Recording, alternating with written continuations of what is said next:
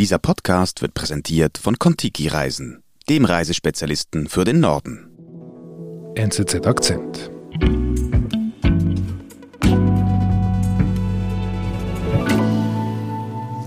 Ja, ich bin der Felix Serrao und ich bin Chefredaktor der NZZ in Deutschland.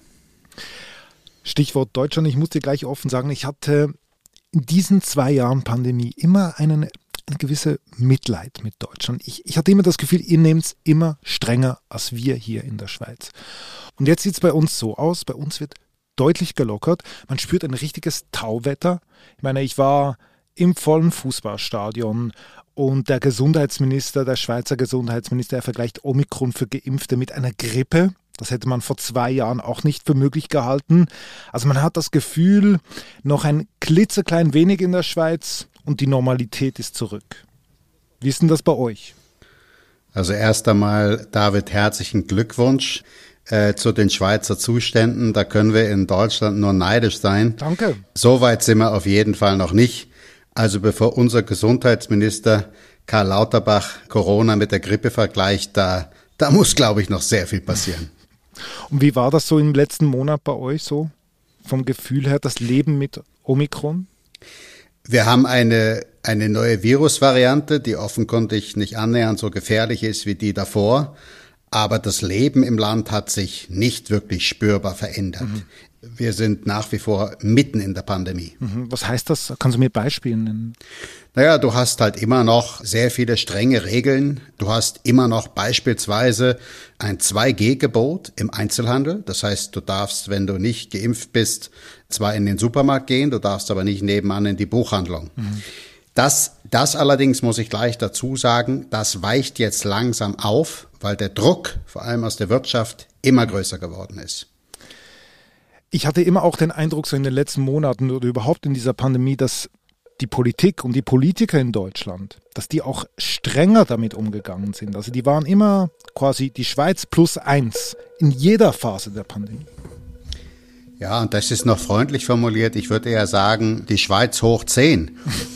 Also der Begriff, der die Stimmung hier im Land lange wirklich perfekt zusammengefasst hat, heißt Team Vorsicht. Team Vorsicht, das waren vorneweg die frühere Kanzlerin Angela Merkel, aber auch der bayerische Ministerpräsident Markus Söder, der heutige Gesundheitsminister Karl Lauterbach, der mittlerweile äh, weltberühmte Virologe Christian Drosten und viele, viele andere. Mhm, mhm, und dieses Team Vorsicht, das hatte auch lange die Mehrheit der Bevölkerung hinter sich. Und dem Team Vorsicht konnte es eigentlich nie vorsichtig genug gehen. Mhm. Also der, der Chef von unserem Robert Koch Institut, Herr Wieler, der hat beispielsweise im November noch vor einem ganz schrecklichen Weihnachtsfest gewarnt, wenn jetzt nicht sofort ein neuer Lockdown herkommt. Und er hat also von super düsteren Prognosen gesprochen. So. Und dieses Team Vorsicht hat relativ lange den Ton angegeben. Okay. Aber, und das ist sozusagen das Neue, was dieser Winter gebracht hat, das ändert sich gerade. Und ich glaube, dass dieses Team Vorsicht jetzt gerade schrumpft, dass immer weniger Menschen sich diesem Team zugehörig fühlen, dass es zwar noch eine ganze Weile dauern wird, bis wir in Deutschland so weit sind wie die Schweiz oder Dänemark oder Großbritannien, aber wir sind jetzt in Deutschland an einem Kipppunkt. Mhm. Also die Zeit vom Team Vorsicht, die läuft wirklich ab. Im Vergleich zu anderen Ländern ist die deutsche Corona-Politik noch ziemlich streng. Der Chef von NZZ Deutschland, Felix Serrau, ist überzeugt, die Öffnung kommt bald, auch in Deutschland. Felix, also wenn ich dich richtig verstehe, also du hast das Gefühl, da kommt so etwas wie Normalität wieder zurück. Woran machst du das fest? An, auch an ganz vielen kleinen privaten Beobachtungen, die ich jetzt den Winter über gemacht habe. Also mhm. ich war mit meiner Familie beispielsweise im, im Dezember ganz oben im Norden an der Nordsee. Mhm. Und das ist eine, eine, eine Insel gewesen, die natürlich total auf den Tourismus angewiesen ist, wo man erwarten würde, dass die Angestellten in den Cafés und in den Restaurants also besonders streng schauen, dass die Regeln eingehalten werden, um bloß nicht irgendwie ein, ein neuer Infektionsherd zu werden. Mhm. Dann war ich äh, auf der Insel einen Tag äh, im Restaurant und komm rein und äh, hatte also schon alles in der Hand. Das Handy mit der offenen Corona-App, mit dem Impfstatus und das Portemonnaie, um meinen Personalausweis rauszuholen, wie das halt üblich ist. Und nach einem ganz kurzen Blick äh, auf den Handybildschirm hat dann die Kellnerin abgewunken und hat gesagt, ja, ja, passt schon. So, und das auf einer Insel, die zwei harte Pandemiejahre hinter sich hatte, die total auf den Tourismus angewiesen ist. Also wenn selbst da die Regeln nicht mehr so streng eingehalten werden, dann äh, ja, das war für mich war für mich ein eindrucksvolles Erlebnis. Mhm. Oder eine, eine andere Szene, die ich erlebt habe und, und die veranschaulicht, finde ich auch sehr schön, die Absurdität mancher Regeln, die hier in Deutschland gegolten haben. Da waren wir im Ruhrgebiet und da war ich äh, an einem Tag mal äh, als Gast in einem Fitnessstudio. Mhm.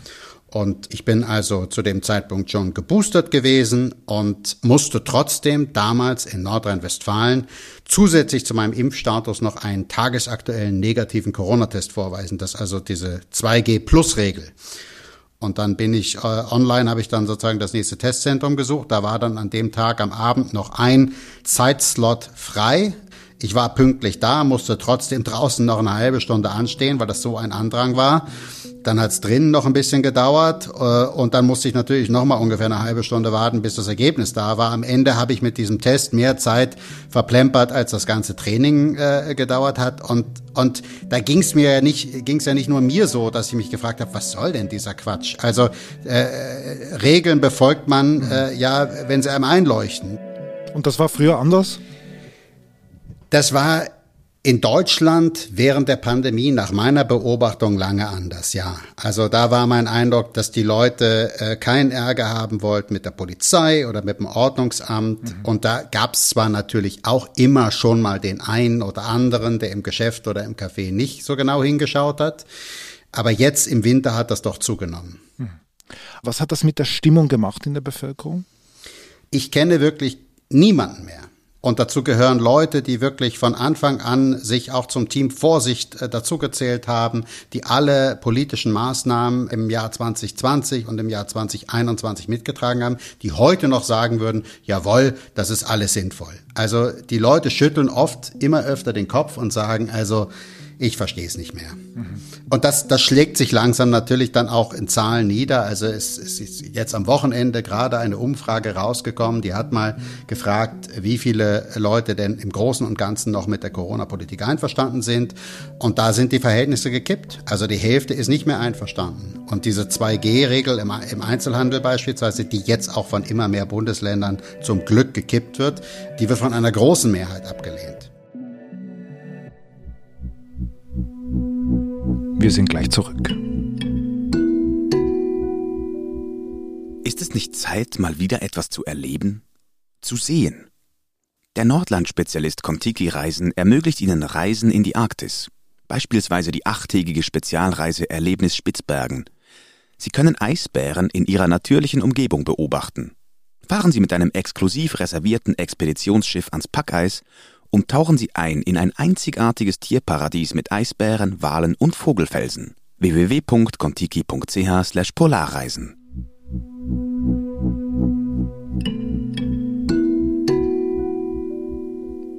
Also, du sagst, in der Stimmung ist etwas gekippt in der Bevölkerung.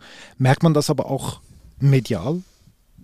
Das merkt man tatsächlich. Also ich erinnere mich an, an eine Talkshow hier in Deutschland von der Moderatorin Sandra Maischberger. Das war vor wenigen Tagen. Mhm. Da hat der, da hat der Chef der Lungenärzte hier in Deutschland, der Thomas Fossa, in einem wirklich bemerkenswerten Auftritt zu einer ganz schnellen Rückkehr zur Normalität gedrängt. Wann ist denn jetzt der Zeitpunkt gekommen, dass wir Varianten, die hoch ansteckend sind, aber wenig krankmachend sind, wann können wir denen mehr Raum geben? Er hat die Virusvariante Omikron de facto als Geschenk äh, an uns bezeichnet. Und wann wollen wir diesen Varianten, die uns sozusagen ja der Himmel geschickt hat, wann wollen wir denen mehr Verlauf lassen. Weil das ist doch genau das, was wir eigentlich brauchen, um schnell von der Epidemie, Pandemie in den endemischen Zustand zu kommen. Und wieso hast du ausgerechnet diese Szene jetzt ausgesucht? Was ist dir da so aufgefallen? Na, bei dem Fernsehauftritt kommen zwei Dinge zusammen, David. Zum einen ist das niemand irgendwie aus dem Randgebiet äh, der Wissenschaft, sondern ein, ein angesehener Lungenfacharzt, also Chef vom Verband der Lungenkliniken in Deutschland, äh, der Thomas Fossa. Hm. Ist der, spricht er jetzt für seine ganze Zunft? Nein. Spricht er für die Wissenschaft? Nein. Aber ich glaube, auch da kippt etwas in der Wahrnehmung. Also es galt auch in Deutschland im Team Vorsicht immer die Devise Follow the Science glaubt der Wissenschaft. Die Wissenschaft gab es natürlich schon damals nicht. Es gibt sozusagen einen vielstimmigen Chor, aber auch die Erkenntnis setzt sich in Deutschland immer mehr durch. Mhm. Und ich will mal ausdrücklich sagen, wir müssen auch mal den Menschen sagen, wo der Ausweg sind, wo sind konkret die Ziele, wo lassen wir uns. Und das zweite war der Ton, in dem er aufgetreten ist. Also er hat, er hat nicht etwa zurückhaltend hier oder da die eine oder andere Anpassungen in den Corona-Maßnahmen gefordert, sondern er hat der Politik äh, den Vorwurf gemacht, sie sei also von obsessiver Angst getriggert. Mhm.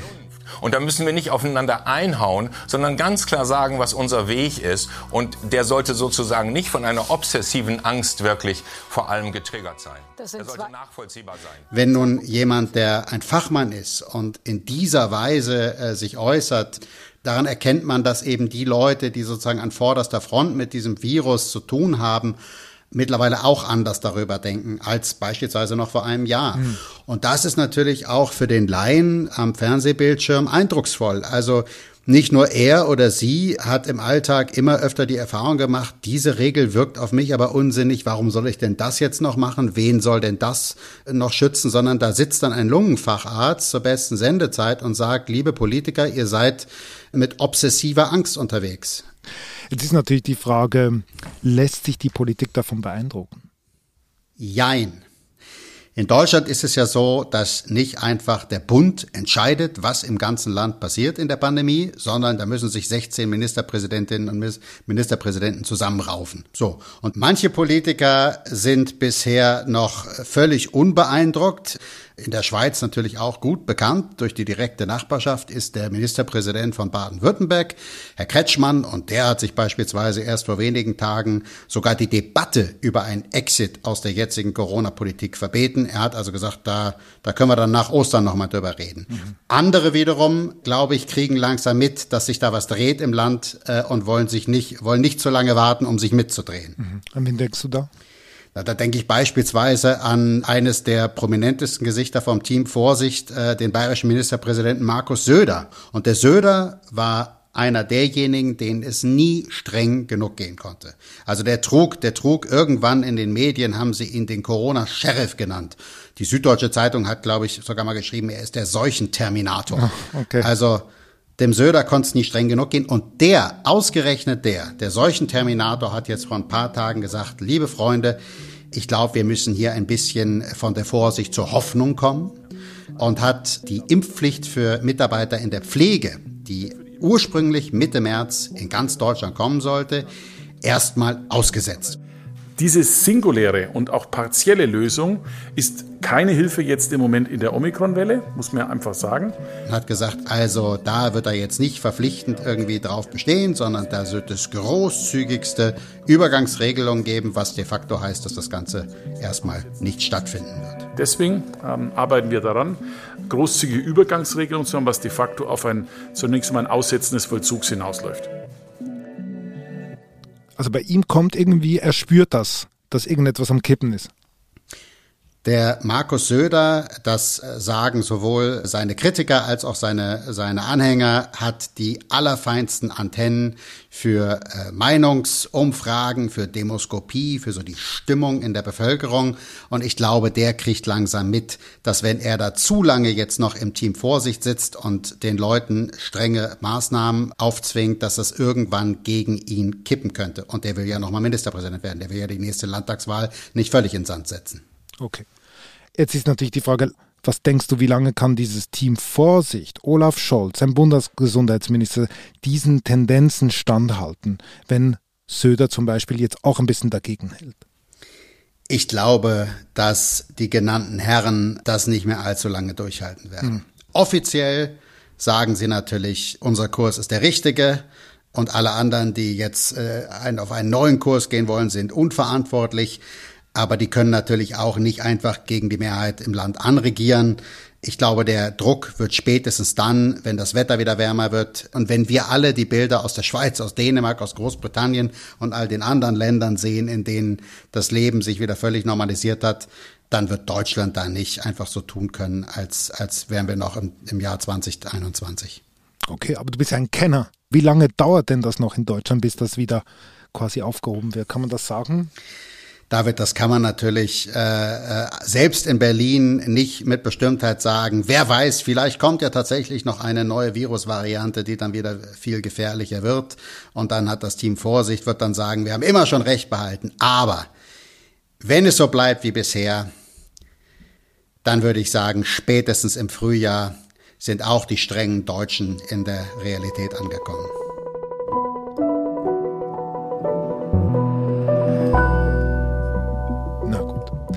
Dann werden wir auf jeden Fall mal ein Bierchen trinken können, ohne Test und ohne Plus, Plus, Plus und ohne dreifache Maske. Auf jeden Fall liebe Grüße nach Berlin. Ich freue mich drauf. Liebe Grüße in die Schweiz.